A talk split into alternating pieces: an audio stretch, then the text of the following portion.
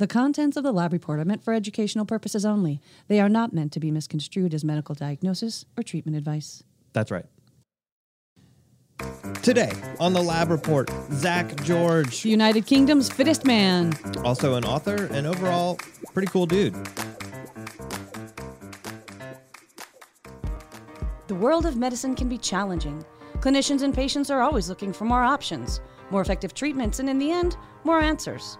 Functional and integrative medicine focuses on addressing root causes of disease. Here at Genova Diagnostics, we've watched this field evolve and grow for over 35 years. We've not only adapted, we've led. Join us as we talk about functional medicine, laboratory testing, and optimizing health. Welcome to the Lab Report.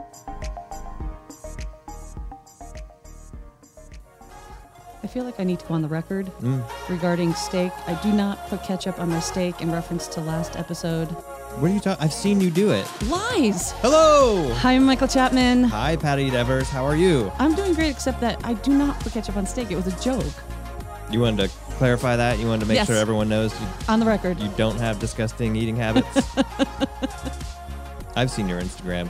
Hi, everyone. This is a podcast brought to you by Genova Diagnostics. It's where we talk about things like specialty lab testing, functional medicine, integrative therapeutics, and the like. Yeah. And if you're new to the show, welcome. If you are returning, then you get the references related to steak and ketchup.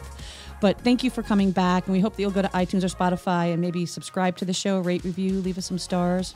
That's right. And if you have additional feedback, you can send that to podcast at gdx.net. That's our email address. It is. So, Michael, what do you put on steak?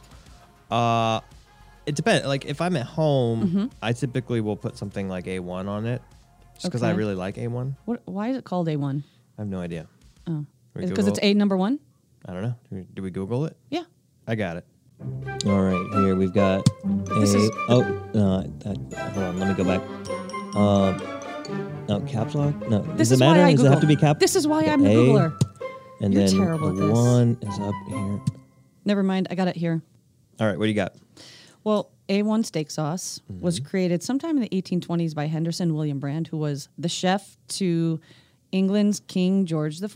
Wow. I know. And the king was so pleased with the new sauce, he proclaimed it A number one or A1 for short. So looks like I was right. You had it. Very, very good. I did not expect that to be coming Mm-hmm. Why? from the UK.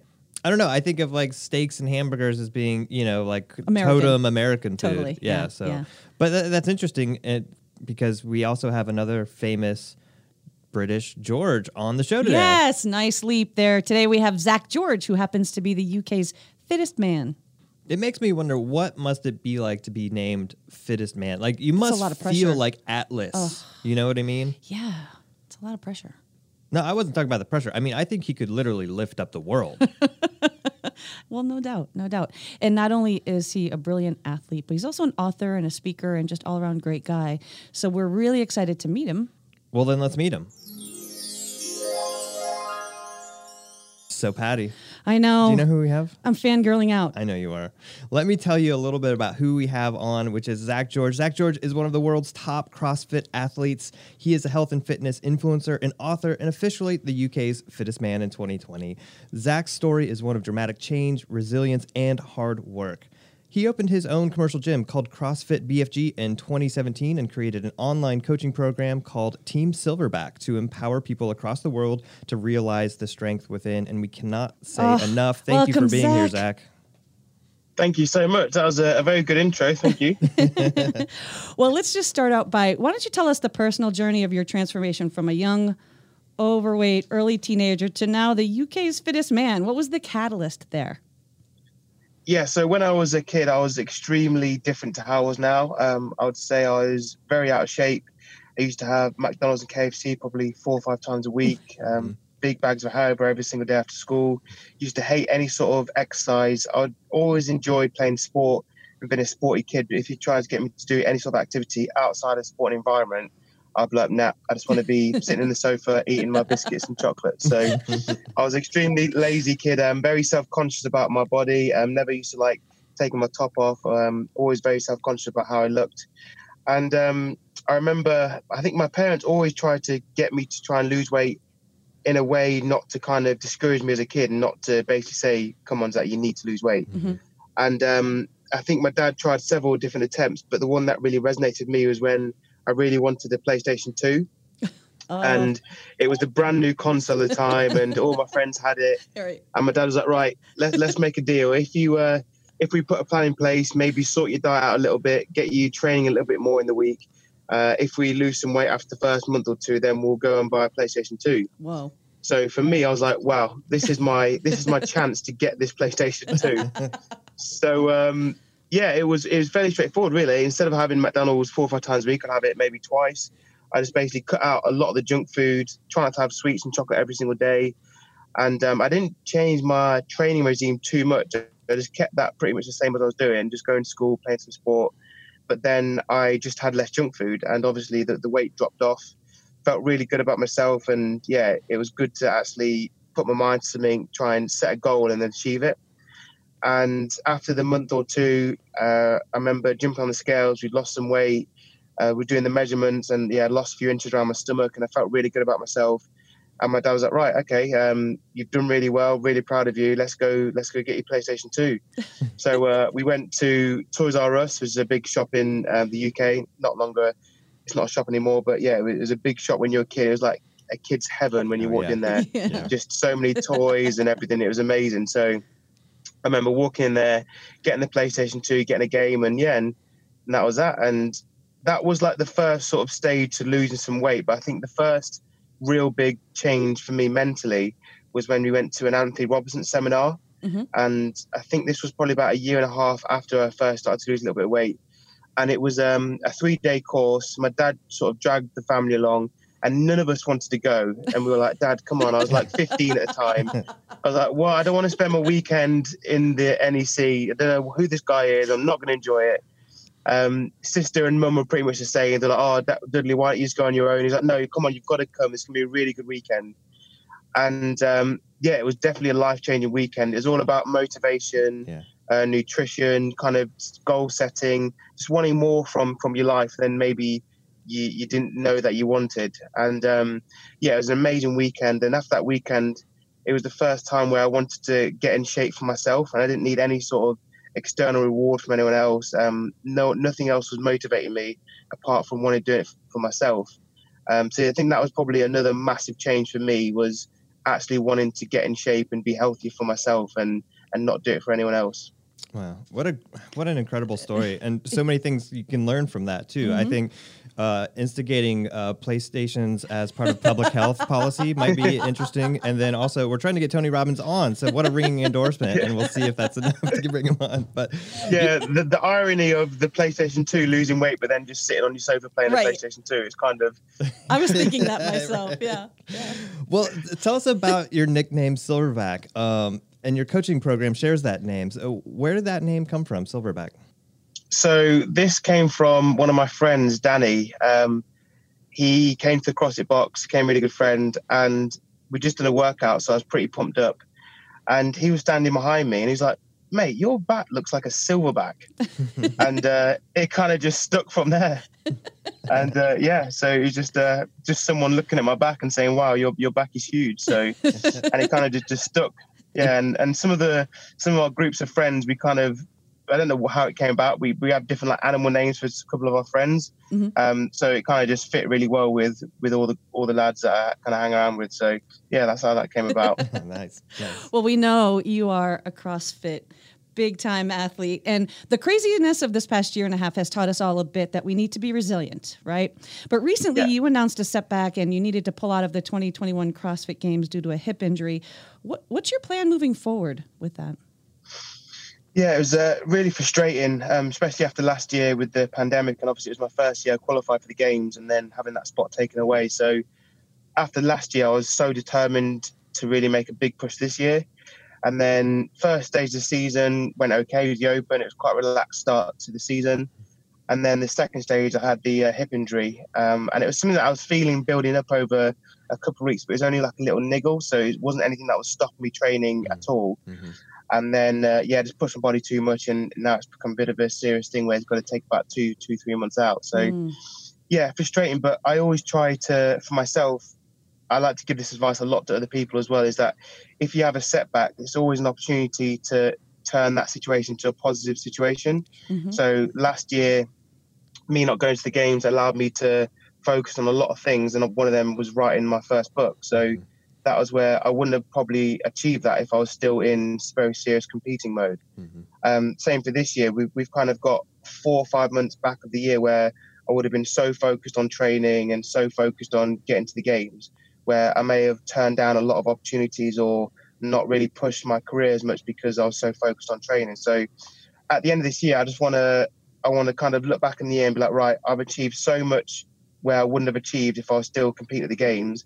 Mhm. That kind of makes not makes it worth it, but I can be like, right, that setback wasn't really a negative thing because it's allowed me to focus on so much other things within the year. So, yeah, with any setback I get, I always try and turn it into a positive and achieve things that I wouldn't have achieved if I hadn't have had that setback. Yeah. I think that's something a lot of people have learned in the past year. You Yeah. know, just that stepping back and reassessing. So great. Yeah, absolutely. And we definitely want to, we're going to ask you about your book for sure in a, in a second. I, I- it's so tricky, you know, especially somebody of your caliber of athleticism, un, like knowing how much rest is really needed to, to incorporate, especially when, you know, pushing and pushing and pushing. So like based on your experience, like how much rest and recovery do you recommend for people at that high level of performance? Yeah, that's a good question. Everyone's very different. So when you get to the top athlete level, you have some people who train at high volume. So I train at particularly a high volume when I'm in peak physical position, um, like fitness, and then when I'm working towards competition. Whereas if you took an elite athlete who's also a great, obviously great athlete, but then if you put them on my program, they might find it too much volume. So I think it's a question that's it's very different. It's down to the person and down to how the their body copes with different style of training. Um, like I said, for me, one program won't be suitable for every top athlete. Mhm. Everyone's so different. Everyone has different demands. Um, some people are top athletes, but then also a, a father to like kids, so that'll make a big difference if they're not recovering as well. So, yeah, there's so many factors that come into play depending on how how much rest you need. But for me, I uh, I train twice a day for about three and a half hours a day, and then I get about nine hours of sleep a day. So for me, that that's a, that's worked for me over the years. Um, whereas for someone else, that might be too much sleep or it might be too little sleep. So yeah, I think it, it's very much down to the person and who you are, um, and then you only find that out with years of experience and, and kind of playing with different things and playing with different training regimes. Yeah. Makes sense. And I mean, in your experience, I have a feeling the answer is going to be it depends. But in your experience, where's the line between pushing through some pain and then overtraining? So how do you find that line? Yeah, again, that's something that I would say you you build up. Um, I think if someone, like I said, if someone dove into my training regime right now, they would be like, "Wow!" and they'll probably be in an overtraining state because it's just too much. So everyone's overtraining is slightly different. Everyone's got different thresholds. Um, but for my training volume, I've built up that over seven years, so I, my body's used to it. Whereas seven years ago, if I went straight to this training regime, after two months, I'll be in overtraining state. Um, but it's really it's it's really easy to not easy, but it's there's some telltale signs that if you're overtraining, and that's just if you're really fatigued, if you're getting lots of little niggles, lots of little injuries like regularly, um, if you feel like you've got no energy to, to train and your training sessions are really poor quality, that's probably a sign that you are overtraining and you need to kind of take a step back and you need to kind of have a bit of a rest. So the most important thing with overtraining is just listen to your body and you, you can't ignore the signs that your body will give you because it will always give you signs um, before normally something major happens. So yeah, you've got to be listen to your body and uh, just be aware of how your body's feeling. I just want to say appreciate the use of the word niggle. It makes me Niggle. Well, Zack, I mean, based on like everything that you've been through and what you've accomplished, like what what advice would you give to people who are trying to figure out how to stay motivated? Like what where's the drive come from? What keeps driving you and and how do you overcome some of those things when you feel like you maybe want to kind of take a day off or, you know, stop for a little while? Yeah, I think there's a few things. Um, one, the major one, you've got a goal set. I think that's such an important um, part of wanting to achieve anything in your career or in your fitness journey. You've got to sit down, put a plan in place, set some clear goals that you want to achieve. Um, set some goals that I like to say, set goals that scare you. Don't, try not to stay in your comfort zone. So set some big goals that you want to achieve, and, and they might take six months, a year, two years to achieve. Um, doesn't matter how long it takes, but put a big goal in place, put lots of little goals along the way in place, so you, that will keep you motivated. I think if you've got a big end goal like for me, when I started in CrossFit, my goal was get to the CrossFit Games. Um, that was a seven-year journey to finally achieving that. And if I didn't have lots of little goals along the way, then you can easily get demotivated or sidetracked. Mm. So Mm-hmm. the main goal for me was qualify for the games, but then along that way it was win a, a small local comp, and then when I've done that, then it would be win a bigger European comp, and then go to regional. So there's lots of little goals you're ticking off along the way to get to your main priority goal. Um, I think that's really important to uh, to keep you motivated throughout your journey. Um, another key point is is the people you surround yourself with Mm. and I'm very fortunate I can have a lot of positive people around me that all want to see each other succeed. And I think that's such a powerful tool to, to have if you've got a really good community around you that on the days where I don't feel like training, because you're not you're not 100% positive and, and motivated every single day. There's days where I wake up and like, oh, I just can't be bothered to train. I just I don't know what it is. I might have had some junk food the day before, or not had enough sleep, or just generally not feeling great that day Mhm. um, you've got to allow yourself to have those days and, and know that they're normal. And those are days that I rely on my uh, tight knit group around me. So like, come on, Zack, let's let's get in the gym. Let's have a really good session. We're all there for you. And then at the end of the session, I've had a great training session and I feel really good. So, yeah, surrounding yourself with a community of positive people is definitely something that I'd highly recommend.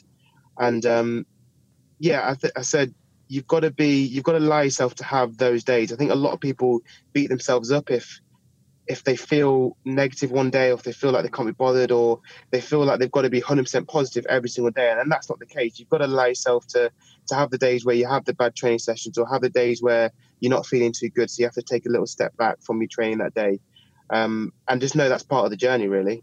Right, right. I like that. And, you know, on this podcast, you know, we're speaking to a lot of clinicians who are in sports medicine or who are treating athletes. And on this show, we talk a lot about the importance of diet and nutrition for anyone wanting to just optimize their health. What's your approach in general to diet or macronutrients? Yeah, so for me, luckily, I've got a, a coach, uh, MT Performance. He's called Mike, and he takes that pressure away from me having to worry about if I'm eating the right things, if I'm getting enough macros. Uh, we eat about 3,800 calories a day. Um, he'll set all my macros out for me, all my fats, carbs, and protein. Um, I'm very fortunate to have a sponsor who will send me food. Um, so they're called the Good Prep, and they'll send me it's roughly about 18 meals a week and it makes me so easy because Mike will talk with them. They'll send me the right um, nutritional pack that I need, and it just makes it so easy for me. And I've literally just got to eat the food. and for me, even though I'm a top athlete, I really struggle with if it's not prep for me, then I will go off the rails and eat all sorts. I just I, I'm not, not a fan of. I don't like cooking. Um, I'm just not. A, I'm not a chef. I don't like preparing food. So luckily, my girlfriend's a really good cook, and she'll cook a lot of things. And then we have the the good prep meals, and it makes such a big difference for for performance. Um, I always like saying you can never out train a bad diet. Mm-hmm. And if your goals are just to lose weight or just to get healthier or to be a good athlete, nutrition is so important um, for achieving those goals. And if you don't take your nutrition seriously, then you're always going to be holding yourself back of what you're truly capable of. And um, yeah, anyone there who's listening who, who's not an elite athlete, you don't have to be as strict on your diet. Obviously, for me, it's really important because I want to get every single percent out of my body I can to try and get ahead of the game. Right. And nutrition, keeping that on point, is going to give me an extra edge on on someone else who's not really serious with their nutrition. But if you're just someone who, who likes going to the gym and just generally wants to be healthier, I always advise like an 80 20 split. So 80% of the time, be healthy with your food, make good choices. And then 20% of the week, so it might be a Saturday night or Sunday night, enjoy a takeaway, um, enjoy some chocolate. Don't feel guilty about it because uh, you've got to have balance in life. And if you're super strict on your diet and you only maintain that for a month and then you go off the rails, Mhm. it, it's not a good position to be in. So you're better to have a nice moderate balance and then maintain that all, all year round. Right. Great. That makes that's good advice. Mhm. That's good. Well, let's talk a little bit about your book. Your new book is called "Start Where Others Stop." What does that Yeah. phrase mean, and uh, what can people expect when they read the book? Yeah, so Start Where the Stop is all about, I always want to break down the barriers that people put in place, or I hear a lot. So I always hear a lot of people say, oh, I'm too unfit to start the gym, or I'm too unhealthy to start that journey, or I'm not good enough to go for that job promotion, um, or don't have enough time to go to the gym. And it's kind of trying to break all those barriers down, give people a plan and help them put a plan in place. So a lot of the books about goal setting, like we spoke about earlier, and and putting a plan in place. So I want people to to read the book and be like, right, I've been putting off that goal for so long because I might not have that inner confidence or I'm just not got that inner motivation. And I'm hoping that they can read this book, find that inner confidence and motivation, and kind of break those barriers down and just put a plan in place and work towards that goal that they might have been putting off for, for so many years. And um, obviously, it's a book about my life, my backstory, and how I was an overweight kid to then becoming the UK's fittest man. But I wanted people to take away a tool from reading the book, and that tool is about plan setting and, and achieving goals. And yeah, we've had some great feedback already, and it's it's amazing to hear that people are already read the book and then straight away starting to put a plan in place to achieve a goal. And that's my main thing, and that's what makes me really proud about I've written, written the book is that people are already starting to put plans in place to to kind of attack those goals that they've been putting off for years. So, yeah, it's a mixture of helping people goal set and just find that inner confidence and motivation that they can achieve anything they want to achieve if they put their mind to it. It's such a such a great title too, and just we, we know that you have this gym in the UK called CrossFit BFG, but you also offer yep. online training with Team Silverback at silverbackprogramming.com. Can you talk to us a little bit about those programs, and is it just for elite athletes, or can Michael Chapman sign up? I was just going to say that you beat him to it. yeah, no, anyone um, can do any of the programs. So CrossFit BFG is a great community. Obviously, the gyms in Leicester uh, it's a CrossFit specific gym, so we have members who come in who are majority of the members are people who just want to get in shape and fit for everyday life. Um, I'd probably say 10% of the gym members are people who want to compete and take it very seriously, and they they want to train every single day. They want to be the best version they can be, and they want to get to the, the top in the sport. But the majority of the people are all just coming in just to enjoy a good social workout with with their friends and just get as healthy and fit as they can and learn the CrossFit skills along the way. Um, a lot of people within CrossFit gyms, I think they get quite scared about going into a CrossFit gym because they think it's going to be all sorts of people doing ring muscle ups, handstand walks, and you've got to be able to do that stuff to, to join a gym. Whereas when you actually when you actually go to a CrossFit gym and you realise that most of the people are just your everyday Joe who just wants to get fit, then um, it kind of breaks that kind of mental barrier down of thinking you have to be fit to start a CrossFit gym.